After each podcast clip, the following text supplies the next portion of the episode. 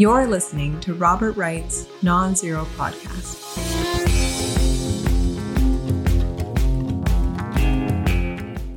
Hi, Mickey. Hey, Bob. How you doing? Uh, I'm doing okay. Good. Uh, uh, sort of the dog days of August, but it's not even August yet. It's not August. Wait till you see. Wait till you see August. If you think these are bad dog days of August, uh, it's. I bet it's hotter here than it is there. Uh, I bet it is too. It's it's a beautiful day here. We've had some very hot ones, so people shouldn't think I'm reveling in my my climate luxury here. But um, uh, but it's a fine day today. Yeah.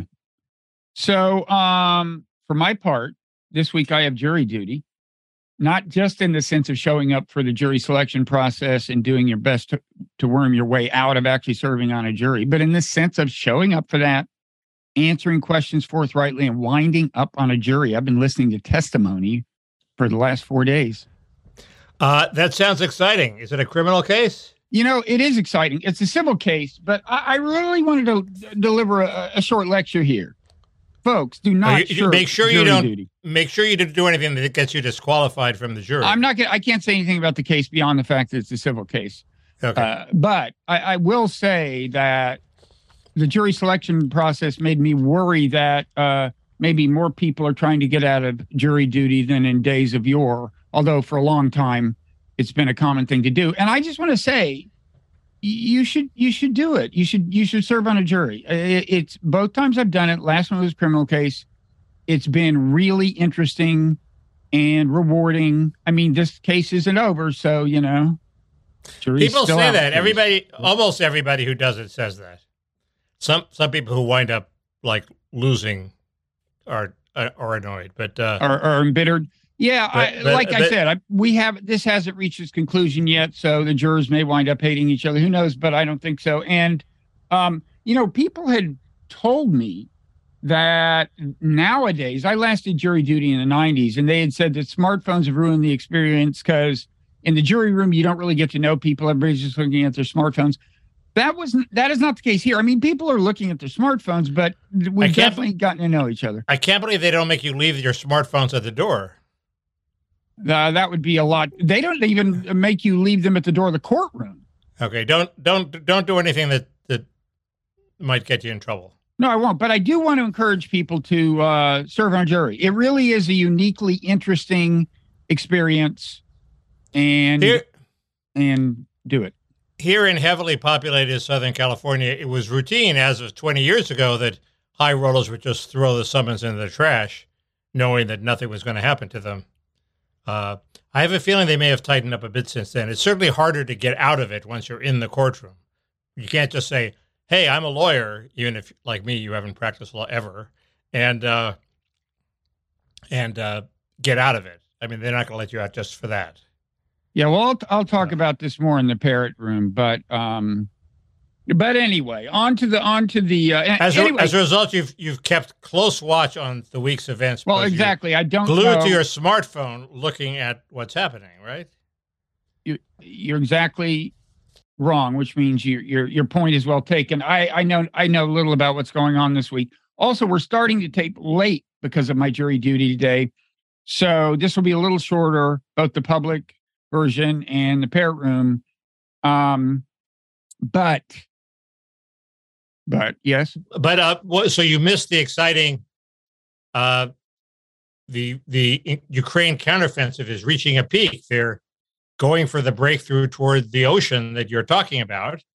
Ironically, the prestigious Institute for the Study of War, which has been hyping Ukraine's success, uh, you know, to the press for months and months and months, is now saying too many people are hyping Ukraine's success for to the press and establishing unrealistic expectations.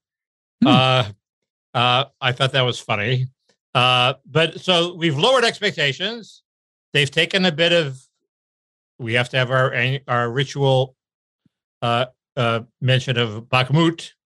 Uh, they are the main offensive seems to be in the south, where they they the, the theory is they've discovered some weaknesses in uh, in the Russian defenses. They're exploiting them. They still have a lot of forces in reserve. obviously not as many as the Russians, uh, and uh, and they're bitching and moaning about how they didn't get our high tech weapons in time. Um, That seems to be the situation.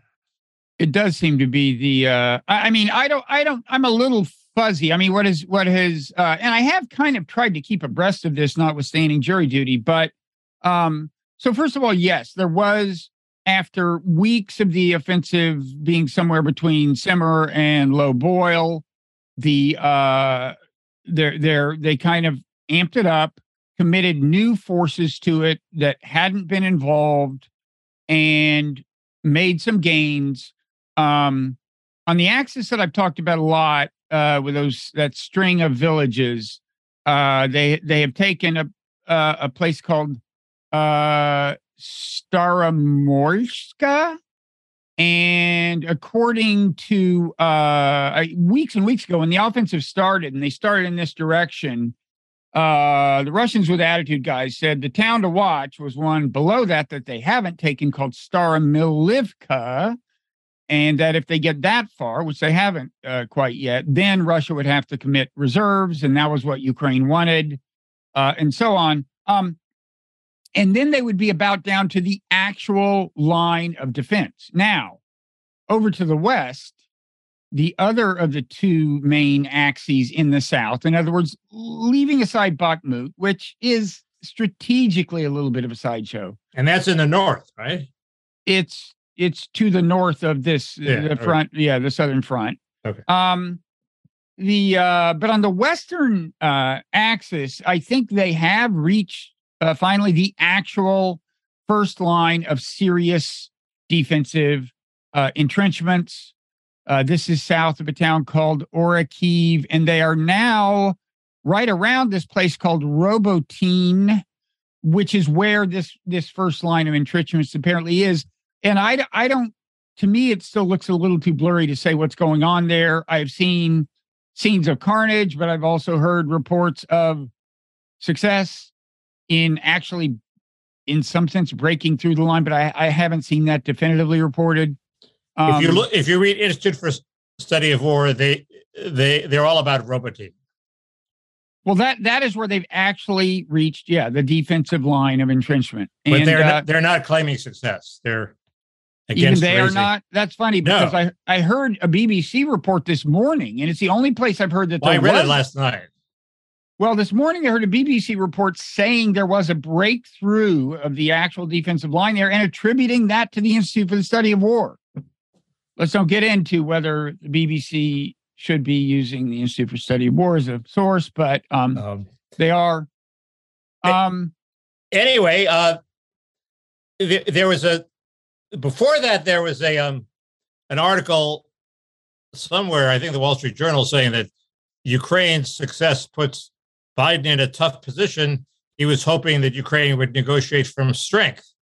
Well, fuck, why can't he say Ukraine? You, you tried, now you have to negotiate from a position of weakness. I mean, that's the way the cookie crumbles. You're, nobody's going to take away Kiev or the vast mass of Ukraine, but you're you're weaker than you were if you had had a big success. Why is that such a blow to Biden? yeah, you, sent me that piece in the Wall Street Journal, uh, and it, it was kind of annoying. I mean, first of all, it, it was, uh, you know, they chose to quote a guy at the Atlantic Council, which is sometimes referred to as NATO's think tank, um, asserting that, well, Biden, you know, you can't negotiate now uh, if this offensive doesn't work, um, because then you're negotiating from a position of weakness. And maybe in some sense, it is politically uh, more difficult to negotiate from position of weakness. But you got to understand that's probably generally true, which means it's true on both sides. In other words, it's harder for Putin to sell uh, a ceasefire if they've uh, just suffered major defeats compared to if they have just done something impressive. So if you're gonna if you're gonna say, you know, if you're just going to accept that nobody can negotiate from position of weakness, then it's going to be a long, long, long time. And, and I guess this Right. is the reason for the cliche that wars end when both sides are exhausted. Because short of that, there's always one side that seems to be doing better and it's feeling its oats. I, I would point out that the last time uh, this was really, really uh, emphatically true of the Ukrainian side was in like November, December. They had had these two successes uh, in Kherson and in Kharkiv, and and uh, what they said then what we were in a position of strength. And uh, one guy, Mark Milley, chairman of Joint Chiefs of Staff, who you think knows a thing or two about this, was saying now is the time to negotiate because the gains aren't going to be so easy from here on in. Uh, the the intervening period has done nothing but vindicate him.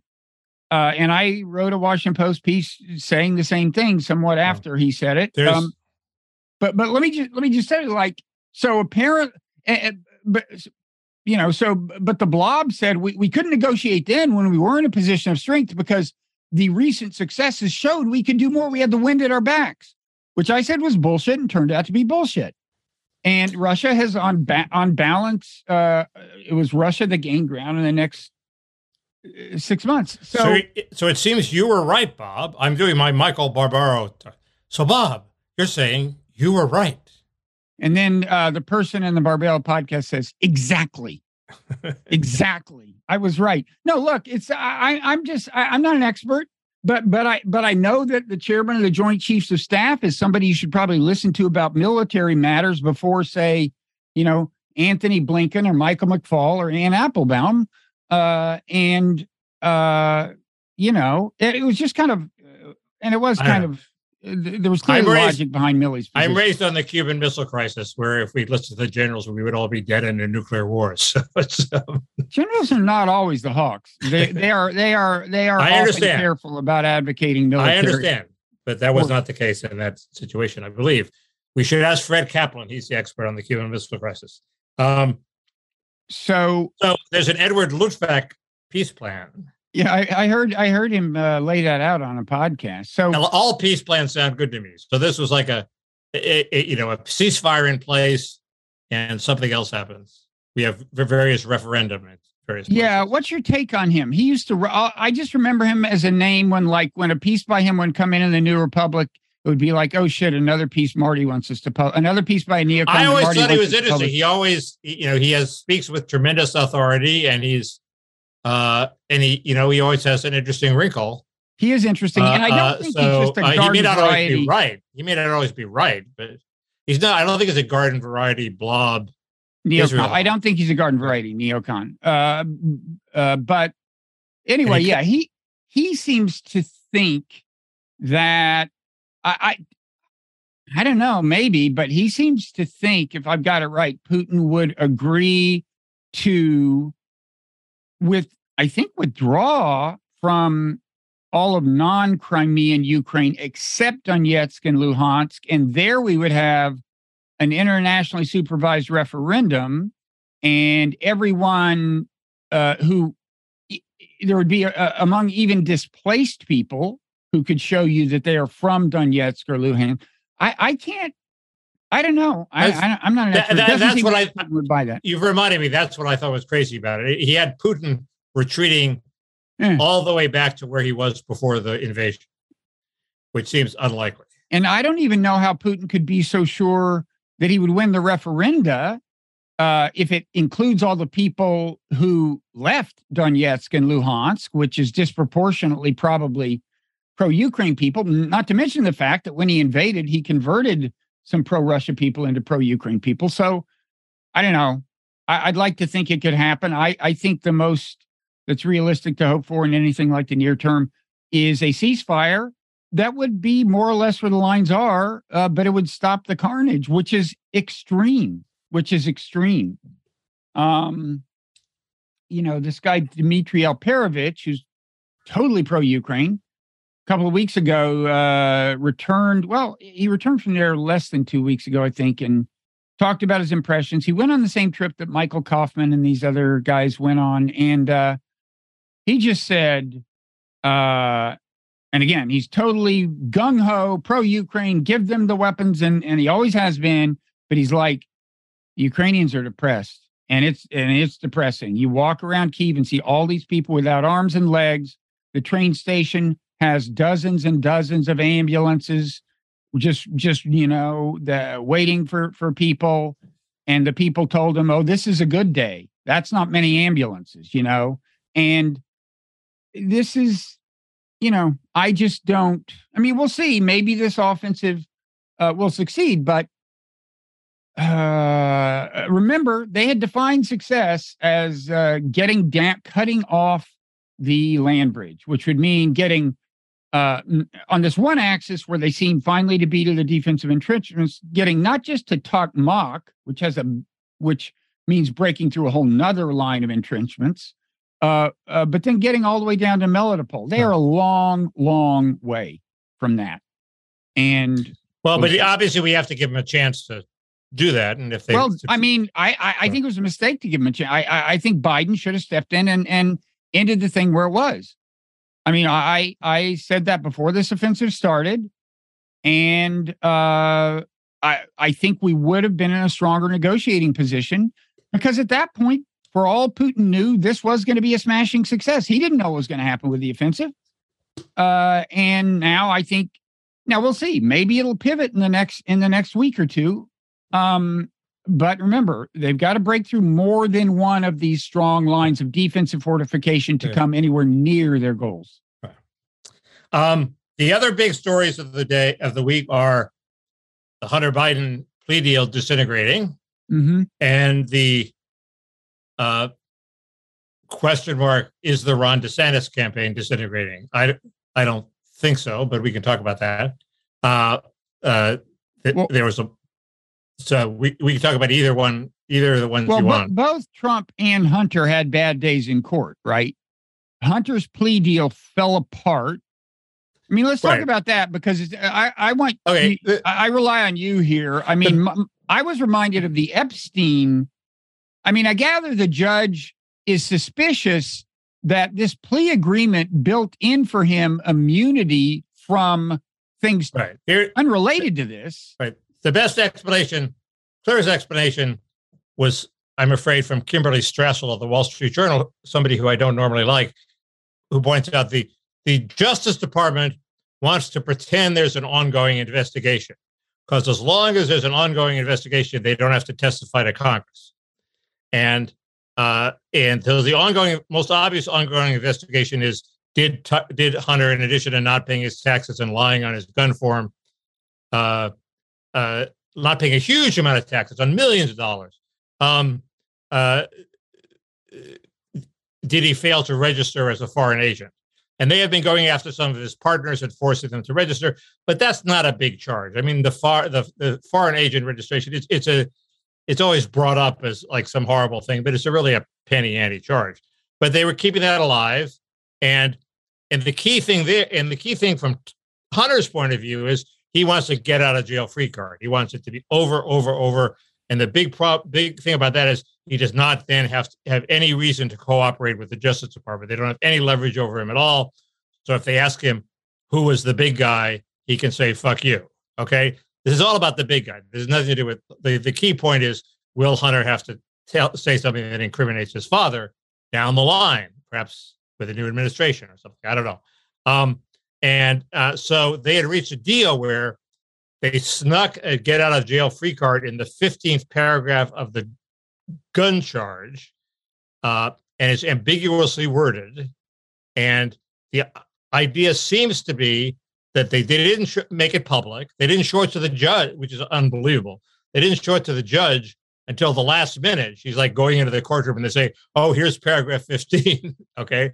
The judge very smartly I mean, the judge, the judge, you know, a Trump appointee seems to have been pretty much on the ball. She she pointed out first that you're asking me to supervise whether he has complied with the terms of his probation on the gun charge, and that's not what a judge is supposed to do. That's the prosecutor's job. You're mingling the executive and you know judicial branches. That's a no-no.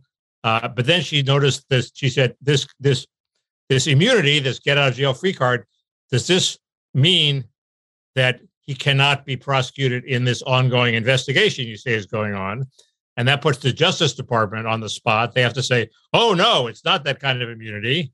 Uh, we, we, can still investigate him in the future on those things. And the lawyer says, well, fuck that. Then we're ripping up the document. The whole point is we want to be, uh, you know, immune from future prosecutions. So the, the thinking is that they left this ambiguous thing in there, hoping the judge wouldn't notice, hoping they'd slip it past the judge, and it would have provided total immunity because apparently there's a rule that ambiguous wording is is uh, interpreted against the government. Mm-hmm. So the government sort of knew it was going to lose down the road. He was it was giving immunity, and it was uh, that makes it even more of a sweetheart deal. And they they conspired to to stop the judge from finding out. So the ju- the government looks awful. Uh, Hunter looks awful. The judge looks good. And they have to negotiate. And he's pled non guilty. And obviously, they're threatening to take him to trial, but they'll cut some other deal. But it prolongs the agony for Biden. It holds open the possibility that some someplace down the line, Hunter may be asked to testify. You know, did you give any of your money to other Biden family members? Uh, you know, as he seems to claim at some point, he's you know paying for expenses that otherwise would be Joe's. Uh, so um, it's it's a uh, that seems to be what happened. So this increases the chances that some that Burisma, for example, could come back to haunt Biden before the election next year. Well, that always good if you believe the the, no, the I know, but it increases so- the chances. I'm asking. It always could, but this in when the fact that the, ch- judge tore this up increases the chances. It increases the chances that it just stays in the news for a while. It's inconceivable to me that they won't have a plea deal by the end of the year that takes it off the front pages. Uh, well, yeah, but the my Hunter question- prosecution. But it, if they, if I understand your question, then. Well, I thought maybe there was some chance that something would emerge from somewhere like the Burisma thing, uh, you know, which seems to me to be uh, not something we can totally dismiss. Right. Well, uh, and, and and I thought there was still a chance that something could emerge from that that would actually lead to a kind of legal action that this plea deal precluded. So that oh. the tearing up the plea deal increases the chances of, of another actual indictment. What if it was really a get out of jail free card? That's a very good point. It could be much more than the f- failing to register as a foreign agent. It could be actually some some sort of corrupt bribery scheme that would be a big deal. And yes, it doesn't. He now at the moment is not protected against that. So yes, it increases the risk that risk for Biden. I was thinking that it, you know, of course, it never goes away because you have the head of Burisma allegedly having Biden on tape twice talking about bribery, okay, or implicitly bribery or things that are consistent with bribery. Uh, and so uh, it could always explode at any minute. But but yes, it could. Uh, it, Tucker uh, Hunter would not be immune from that.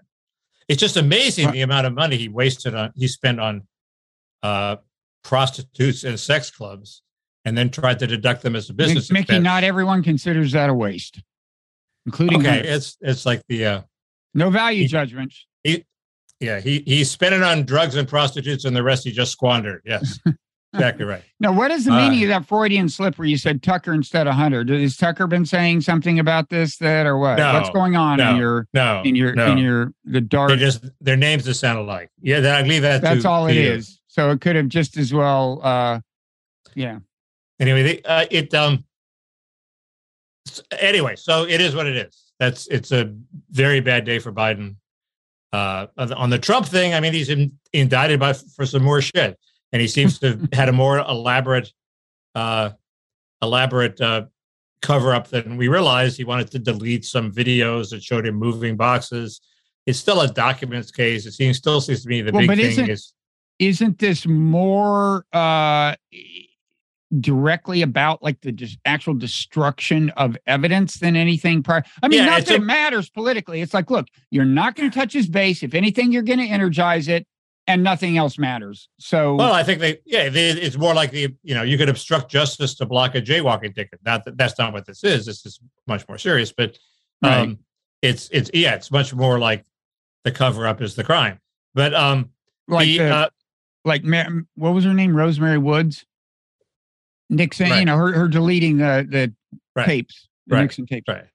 The um, uh, there was this, this this new bit of emerging conventional wisdom, which I don't quite believe, is that Biden would now rather run against DeSantis than Trump. It's it's it's not it's hard to believe because there's a new poll out today showing DeSantis beating him and him him beating Trump. So, uh, if if if if that's true, if he really thinks he would rather run against DeSantis than Trump, it's a little late because he's been bringing these indictments that have boosted Trump as the nominee. So th- he made a colossal mistake if that's true. I don't think it's true. It also, if that's true, it gives Biden, gives DeSantis the perfect chance to pull the old sandbag. And right now he looks crippled. He can't, you know, he's in trouble. He's cutting back on his campaign staff. He's firing Nate Hochman for posting Nazi images. Uh, he, he can't control his super PAC, which has all the money, but it's technically independent. So he can't just walk into the office of his super PAC and say, you're fired and bring in new people. He has to like send a memo to donors, sending a signal to the allegedly loyal super PAC people. It's time for you to quit your job and have somebody new come in. They may mm-hmm. not get that message as efficiently as if he had the power to fire them. So, um, but anyway, he looks weak. And then so Biden engineers it so he's the nominee. And then he emerges as the strong candidate he actually is, the classic sandbag, and uh, and beats Biden. That's the scenario. Of course, you're the only commentator in America who does think he's a strong candidate. No, you look. There's there's uh, there are others, but there if, if you look at him in in formal set situations, uh, like uh, the interview with Megyn Kelly he just did, or the interview mm-hmm. with Jake Tapper, and see, hey, if this were a conventional candidate, he'd be really good. I mean, he's not a wit. He's not gonna not gonna charm your pants off, but he's running for president, not you know, not uh, you know the the, the Toastmaster General. So uh, it, he he does seem to have had a, eh, what's coming out this week is there are some there's some weirdness about his campaign strategy. Okay, I thought he was going to run as a guy who agrees with Trump on most issues, uh, but he will get it done. Unlike Trump, he's to the right of Trump on a couple of issues like abortion, where Trump is liberal and squishy. He is uh, anti-abortion, mm-hmm. uh, uh and uh, maybe on uh, sexual transgender things. He's to the right of Trump, but he seems to have had a strategy of a getting to the right of Trump and having that be the, the central theme of his campaign. Why? Why does he have to do that? He has tremendous moderate appeal. He can he can do both things. The the answer in politics is always you should do both. Uh, well, see, I have a theory that I hatched while listening to Bill Scher and Matt Lewis discuss this. By the way, Matt has a new book out called Filthy Rich Politicians. Sounds good. Um, but they were, and by the way, Matt, of course, a uh, a conservative himself, though certainly not a Trumpist, uh, who who at one point had, I think, hopes for DeSantis, described him as something like uh, humorless and mean with an annoying voice or something. I mean, it's just like the, they both completely dismissed him. But he's gotten rid of the annoying voice in this one Megyn Kelly clip. Mm. Apparently, I would could, think that that would take digital technology. I mean, you can't. No, change. apparently you can. Apparently you can. You can train yourself to speak lower. Hmm. So, uh, anyway, I developed this theory. They were talking about the weird. Uh, so this guy you mentioned who got fired, this campaign aide for doing an online meme that turned out to have some kind of not Nazi imagery that he denies uh, having understood. Um, but eh, I gather there, has been a certain amount of use on DeSantis's social media, at least up to this point, of uh, kind of uh, you know, kind of far right memes or kind of um, what was the term they used? Oh, four, four, six years ago when this these guys first like Pepe the Frog. What's the term for the constituency that Pepe the Frog? Yeah. You now I mean, now it's called base, but I forget what it's called. Something else. Anyway, my theory was that maybe they were trying to take advantage of the fact that diff, you know, increasingly, you know, different audiences are on different wavelengths. And so they send out Pepe the Frog. I don't know if they sent out Pepe himself, but that kind of shit. But it's only going to get to the people who understand it, or at least they're the only people going to notice it. And it's mainly only going to get to them. You can't Whereas, get away like, with that these days. Well, can't you? I mean, there's a guy. No, he has. Look, every time he does it, every time he does it, it's immediately posted on the liberal media. See, DeSantis is a fascist.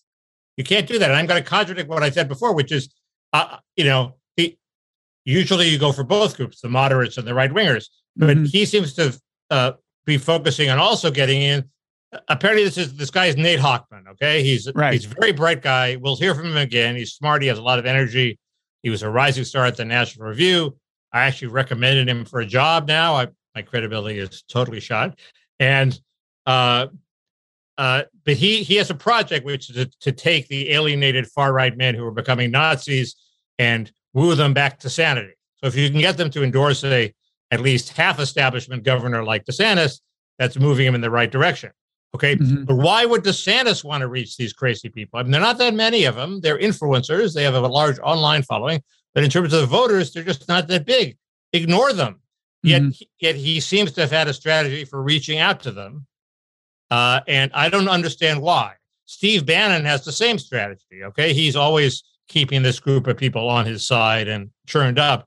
And uh, there must be either either they're both crazy uh, mm-hmm. or they has there's some secret poll showing that these people are the key to victory that I haven't seen. But it, it, that that's the part I mean about DeSantis' strategy being crazy. Why appeal to these people at all? Why have anybody doing memes unless it was a personal project of Hochman? Doing means to appeal to them and get them that their influencers tweeting for DeSantis. Who cares? That's not where you're going to win the election. You're going to win the election by getting most of the conservatives, some of the ex-Trumpers, and then in the general, getting a lot of the moderates. Uh, and these people are not going to be important. And well, that's, that's what I think is, is coming out that DeSantis' campaign strategy was crazy from the start. That's well, that was Bill, Bill Scher wrote a piece in April saying uh, he just shouldn't run. And Bill has been saying that he had the wrong strategy all along. I forget what Bill's version well, of the they, right was. But, well, they may be right. I mean, their podcast has a bigger audience than ours, I believe. I don't no? think so, but okay. Uh, maybe it's in Matt's book. Uh, maybe it is. People should buy his book. Um, so uh, I, let me. I was actually. I actually have a news quiz for you that I was going to lead with. And, oh yeah, it takes us a little. So, uh, I'm going to give you two countries. Name the big news story involving each. Okay. Nigeria. Coup. Ooh, you fell for it. The second country is Niger. Oh, Niger. I'm sorry. Yeah. So you're 0 for 1. Uh, and, okay. and in a way, you're okay. 0 for 2. In a way, you're 0 for 2 because the Biden administration, as we tape, has not yet been willing to call this a coup. And this is an interesting fact. Do you know why they're not willing With to call the it the Niger thing? Yeah. God, you just made a fool of me, Bob. Uh, thank you. I wish we had led with it. Damn that jury duty. Uh, this would have been a better opening. Luckily, it's buried. It's buried in paragraph 15 of our podcast. Yeah. No, we don't get to this point. But uh, uh, uh, the Nigeria thing, by the way, is that their uh, women's soccer team upset Australia in the World Cup, which apparently is a big deal. Uh, the uh, but but as far as the coup thing, it's the same reason that Barack Obama and Secretary of State John Kerry never acknowledged that the Egyptian coup was a coup, which was just as coupish as it gets, as is this thing. When a bunch of guys from the army come in and point a gun at the elected president and say, you know, come with us you're being replaced by a general. That's a coup. And it happened in Egypt, happened here. But there is there is a law that Congress passed at some point that says if there's a coup, then you have to with we have to withhold certain kinds of support. I think military support, whatever. And that has led uh, to, apparently it's going to lead to a series of presidents denying the coups are coups because they well, we have a we have a base there. We can't afford to deny the military. Right, but this leads to uh, oh, that, oh, that was the next part. Of, that was my, the next part of my quiz. What did what did what does the Niger coup have to do with events in St. Petersburg, Russia this week?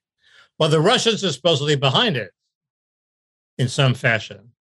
Not the they, answer guy, I was looking the guy, for. The guy who was the guy who who was cooed out was supposedly pro-Western, and the generals who replaced him have some some weird tie to Russia. I don't know what. I don't know why we should care, but well, uh, the connection uh, there is a concern on our part that now they are going to move in uh, in Russia's favor. And by the way, uh, if they do that, then I'm sure we'll be more than willing to call it a coup. But so long as there's any hope of steering the new government in our direction and letting us keep our drone bases there and our thousand troops there and the French troops there and everything else, uh, we're going to not call it uh, what coup, are our, I'm sure. What are our troops doing there? Are they fighting the Islamist insurgencies that all grew up in the wake of our failed Libyan, uh, not failed, well, it was failed, in the wake of our, uh, Gaddafi, our, our stupid, uh, uh, they, they are our stupid action against Gaddafi that released tons of arms into the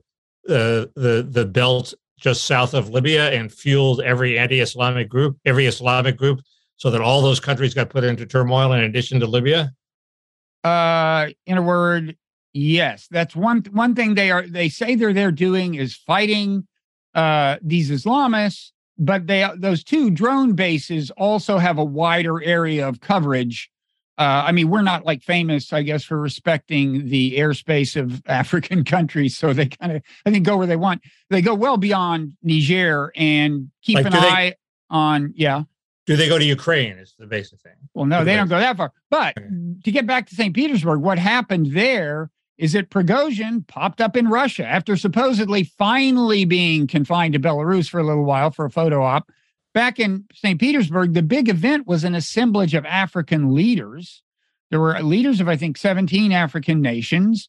And of course, we see Niger as this struggle with Russia for influence in Africa. And I just want to say this is so eerily reminiscent of the Cold War. In both Totally. cases, in both cases, we say that the struggle is about freedom. In both cases, it's a lie. And one way you can tell is that we're more than willing to prop up an authoritarian government, as we will be willing to do in Niger if the authoritarian government is willing to be propped up. Was but this guy this guy who was was deposed was not a was he an authoritarian? I mean, they're all a bit. No, he was democratically elected. If My point elected. is, Yeah. my point is, we will if the if the new government says we'll let you keep your bases and we'll we'll we'll Right. resist Oh, Russia sure. along with you, we will be more than willing to prop them up. Well, I would too. Well, would you? I mean, look, you know, in in the in the case of the Cold War, I would encourage everyone to read Stephen Kinzer's book, Kinzer's book, the the, the brothers, about uh, Allen and John Foster Dulles. You know, one was head of the CIA in the fifties, one was Secretary of State, and their global struggle with the Russians. I mean, what a fucking waste of lives. And in But- this case, it's kind of worse. Let me just make one point like I, I I think in general, so much of this chess game with with the Soviets was pointless because in the long run, the question is like whose economy is going to collapse, and in the long run, the inevitable answer was theirs, you know, and that's what happened. But the uh, and in fact, as somebody argued in in uh, the New Republic when I was uh, acting editor, as John Mueller, we would have actually he- said let him acquire assets because they're they're operating at a loss in every country they support and they and they can't you know partly because they're propping up uh, an inefficient economic system. And uh, in any event uh, if anything uh, the many their many global properties hastened their demise by costing them money but let me just say there, there's one additional flourish here that wasn't so true the cold war um okay so we say there's this islamist threat and we say it's a it's a threat to American national security. Well, is it really? And if so, why? I would say one reason, if it is at all, is because we are on the side of the government that's killing them. That makes us the enemy. There's an argument for for for saying to Russia, "Be my guest. Define yourself of uh, as the enemy of Islamists all across Africa." And maybe that's not a decisive You- consideration, but it is it is a downside to propping up these governments. You're saying the Russians destroy the economies of the governments they're involved in, or Well, we I'm do? saying I'm saying most of these economies, uh, in part because many of them were more or less communist, they tended not to be market economies. right. So Russia tended to subsidize them. It subsidized Okay. Cuba. This Okay. cost this drained Russia's financial resources. Okay. Right. Ultimately, what ended the Cold War was the economic collapse of Right. Russia. The system See, wasn't working. I don't understand why. I I I I I don't buy that. I think the chess game is ridiculous. Who cares if Russia controls Niger? They're welcome to it. Who cares if they fight our anti-Islamic battles for us? That's great. Let them do that. Uh, Well, uh, again, who cares? it who isn't just cares a- if they're in, who cares if they're involved in Syria? I don't. I don't think uh, Israel does, but that's Israel's problem. Uh, and you know the fact that they shot down one of our drones, and we're going to have a we're near to having a war with them in Syria. That's insane. We shouldn't be there. No, it's just Uh, but um, but I don't. But if we have a country that has a base of ours, as Niger does, and there's an authoritarian government that's going to protect it, we have to suck up to them a bit, assuming the base is worth having. well, Maybe it's not. two things. I mean, first of all, on Syria, like I agree, and and look, you will know that there is some hope for the future of American foreign policy if the following happens, which it never will. That, that there will be coverage of this, uh, of you know these dust ups in Syria where a Russian pilot flies close to one of our drones and harasses a drone in Syrian airspace, and in a major U.S. periodical, they note that Russia is there with Syria's permission. We are not. Our drone is violating international law. Russia's plane is not. It's harassing our drone with the support of the Syrian government. It's Syrian airspace. We're violating international law. The day that the New York Times includes that information in a story is the day there's hope for foreign policy. Well, I'm It'll sure. Da- I'm sure David Sanger includes that all the time, Bob. all the time, all the time. We're, joking. It's folks, weird. but it's weird. This this this this important article you you published when you were editor of the New Republic doesn't seem to have been enough to get you a mention in Marty Peretz's index of his autobiography. are you in Marty's index? uh, I'll reveal that answer in the parrot room. Oh, I'll bet it's a yes. You're being humble. No, it's not a yes. That's sad. Ne- neither of us are in the index of Marty Peretz's book. It may just be a bad index. Indexing error. Ind- I smell an indexing error. may just be a bad index. One of our readers found a long paragraph of like a bunch of names that Yeah. I think I mentioned it. I don't know about you, but I think I mentioned it. Uh, so, uh, and, and and there's one photo where you can see like this much of my forehead. Huh. So that's important. I knew I should have mentioned Marty in my Buddhism Important. book so, so that he'd reciprocate, but it just didn't happen. Uh, Um, so so Quick- anyway, quickly, um, I just want to yeah. emphasize on the like you said, if the Russians will fight the Islamist force again, to the extent that we need to fight them, it may be just because we're there fighting them. In other words, if Russia steps in and fights them, they'll be, they won't be fighting them for us anymore because the Islamists won't be pissed off at us anymore. Russia will then be the enemy. Right, I got that point. Okay. Uh, But, you know, again, if you ever see that in the New York Times, you know, text me. That'll make Uh, my day. Um, uh, uh, that's better than a, better than a mention in Marty Peretz's index. I don't know. I don't know. I would have. I would have loved. I. I. I would have been deeply, secretly gratified if Marty had, uh, you know, thought to mention my seven month tenure. You were editor of the the- fucking magazine. Of course, you should be in his index. acting But anyway, editor. I actually admire the fact that he wrote the autobiography he wanted to write and defied all conventional rules of what it should include. But um, What are So- those that it should include you and me? well, that it you know it, it that it's comprehensive, that it like goes through his life No, you know, I. I chapter think by chapter. no. I. I, I think uh, there are probably two things. There's him settling scores. I. You know, I don't think Marty's actually a huge name dropper, so maybe we shouldn't be so offended.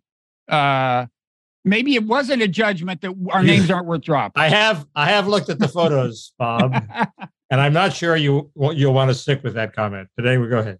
Yeah, you're right. Okay, so There's anyway, one of there's him with there's one of him with Warren Beatty. Huh. Uh, anyway, settling scores, dropping names. Apparently, you and I, you and I didn't rate the name dropping. I was closer to you, probably. Uh, He's not a big name dropper, I should say, but they're, uh, he's not a huge one. The photos are are, are name dropping. But go ahead. So, uh, Photos might be. well, I was probably closer to you than than getting in on grounds of score settling. He he was uh, not happy with my views on Israel, Yeah. uh, which is something we should talk about in the parrot room. You know, the uh, alarm just went off. Okay, well, we're, we're gonna like just keep going here. Yeah, we're We're doing this. the parrot room. we're doing this new thing where we're just going to keep taping and say, okay, we're going to the. We used to, and we may return to this. I don't know, but but this thing we're doing partly because of the jury duty, we may stick with, uh, which is tape a continuous thing, signal when we're going to the parrot room. Um, it, you know, it doesn't make that much difference to the uh to the actual end user. Yeah. Well- the point is you see the public version in on YouTube and the regular Well- podcast feed and yeah Well, what what do I have to do now? You have to. Nothing uh what, what we're about to i mean we can talk about what we're going to talk about in the parallel I don't. I don't have to shut down the QuickTime. I don't have to do that. no don't no to- quite the opposite Oh, we're just going to keep going Oh, okay. but, it's like but first Newton we show. should first we're still in the public part so um are the things you're going to so it's patreon.com slash parrot room Um, I do want to say a thing or two about um, Israel. Uh, I want to uh, extend my remarks about Tony Bennett. I found that uh, his recovery from uh, his his brush with serious drug abuse was a much more dramatic story than I knew last week when I quoted the line that he said saved him, which is "You're sinning against your talent." It's actually much more dramatic, although it does involve that line. Then Randy Meisner of the Eagles died. You heard that, right? Well, Sinead O'Connor died. Sinead O'Connor died.